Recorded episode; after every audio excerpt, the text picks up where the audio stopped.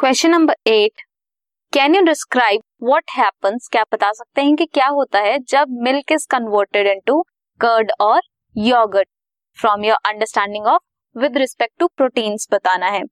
तो 80 percent of the milk contains protein casein अब enzyme protease इस केजिन पे वर्क करता है.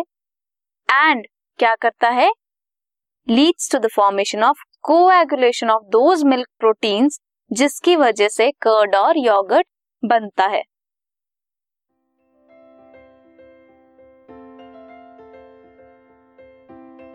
this podcast is brought you by Hubhopper शिक्षा अभियान अगर आपको ये पॉडकास्ट पसंद आया तो प्लीज़ लाइक शेयर और सब्सक्राइब करें और वीडियो क्लासेस के लिए शिक्षा अभियान के यूट्यूब चैनल पर जाएँ।